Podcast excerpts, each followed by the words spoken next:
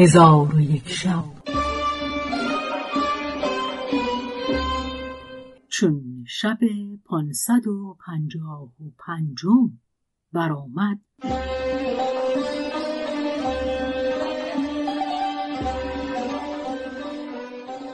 گفت ای ملک جوانبخت سندباد بحری گفته است روزی از روزها در کنار دریا نشسته در کار خود به فکرت اندر بودم که ناگهان در میان دریا یکی کشتی پدید شد. جامعه سپیدی از جامعه مردگان گرفته بر سر چوبی انداختم و ساکنان کشتی را با او اشارت همی کردم تا ایشان را به سوی من نظر افتاد. اشارت من بدانستند. کشتی به سوی من رانده آواز من بشنیدند. جمعی را در زورقی به سوی من بفرستادند.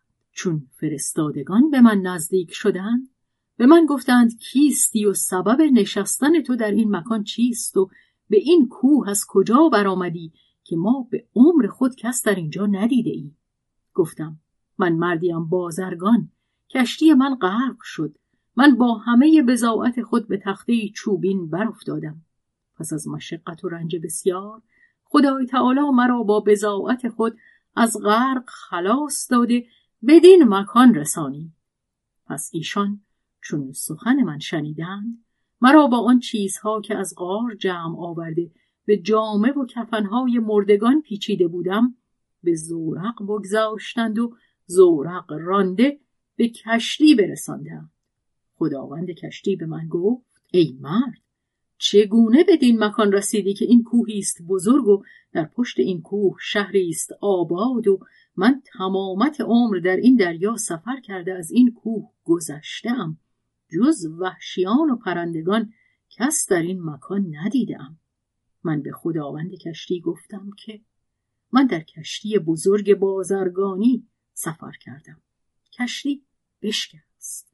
من همین بزاعتهای خود را به یکی تخته چوبین بزرگ از تخته های کشتی گذاشتم و بخت یاری کرده به سلامت بر این کوه بیامدم و به انتظار اینکه کشتی از اینجا برود نشسته بودم که شاید مرا نجاتی رساند. ولی آنچه در شهر و در قار بر من گذشته بود به ایشان نگفتم. از آنکه ترسیدم که در آن کشتی از اهل شهر کسی باشد. پس از آن هدیتی لایق و گرانبها از مال خود به خداوند کشتی برده به او گفتم یا سیدی. تو سبب نجات من از آن مکان خطرناک شدی. این هدیت را از من قبول کن. خداوند کشتی هدیت من قبول نکرده به من گفت ما چیزی از کس نستانی. اگر غرق شده و از کشتی باز مانده ای را در کنار دریا یا جزیره بیابیم او را برداشته نان و آبش دهیم و اگر برهنه باشد جامعش بپوشانیم.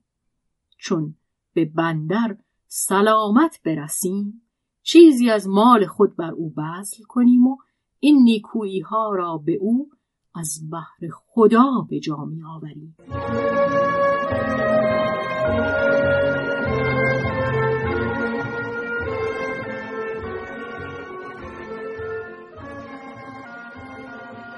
پس در آن هنگام او را دعا گفتم. از جزیره به جزیره و از دریایی به دریایی روان بودیم و من به سلامت خود شادی می کردم و هر وقت که بودن خود را در قار به خاطر می گذراندم عقل من زائل می شد و بدان سان همی رفتیم تا اینکه به قدرت خدای تعالی به بصره برسیدیم. دو سه روزی در آنجا ماندم.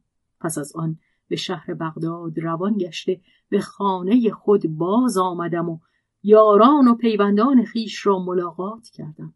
ایشان به سلامت من تهنیت گفتند و از بازگشتنم فرحناک شدند. پس هرچه مال و متا با خود آورده بودم به صندوق ها بنهادم و تصدق داده موهبت کردم و یتیمان و بیوه زنان را جامه پوشاندم و در غایت انبساط و شادی با یاران به لحب و لعب و طرب مشغول شدم. ای برادر ای سند باد بری بدان آنچه از عجایب در سفر چهارمین بر من روی داده همین بود و فردا الله چون به نزد من آیی آنچه که در سفر پنجمین روی داده با تو بازگویم که او عجیب تر از حکایاتی است که گفته پس از آن سندباد بحری امر کرد یکصد مسقال زر سرخ به سندباد بدادند. آنگاه خان گسترده حاضران خوردنی بخوردند و در قایت شگفتی و تعجب از مجلس پراکنده گشته هر یک راه خود در پیش گرفتند و سندباد حمال نیز به منزل خود رفته شب را در غایت سرور به روز آورد. چون بامداد شد سندباد بری برخاست و فریزه به جا آورده و روان شد تا به خانه سندباد بحری برسید. او را سلام داد. او نیز با جبین گشاده جواب گفت و به نشستن جواز داد. سندباد حمال بنشست تا بقیه یاران بیامدند. آنگاه گونه گونه خوردنی ها فرو چیدند حاضران خوردنی بخوردند و بنوشیدند و لذت برده طرب کردند و به حدیث اندر شدند. سندباد بحری سخن گفتن آغاز کرد. چون قصه به دینجا رسید بامداد شد و شهرزاد لب از داستان فرو بست.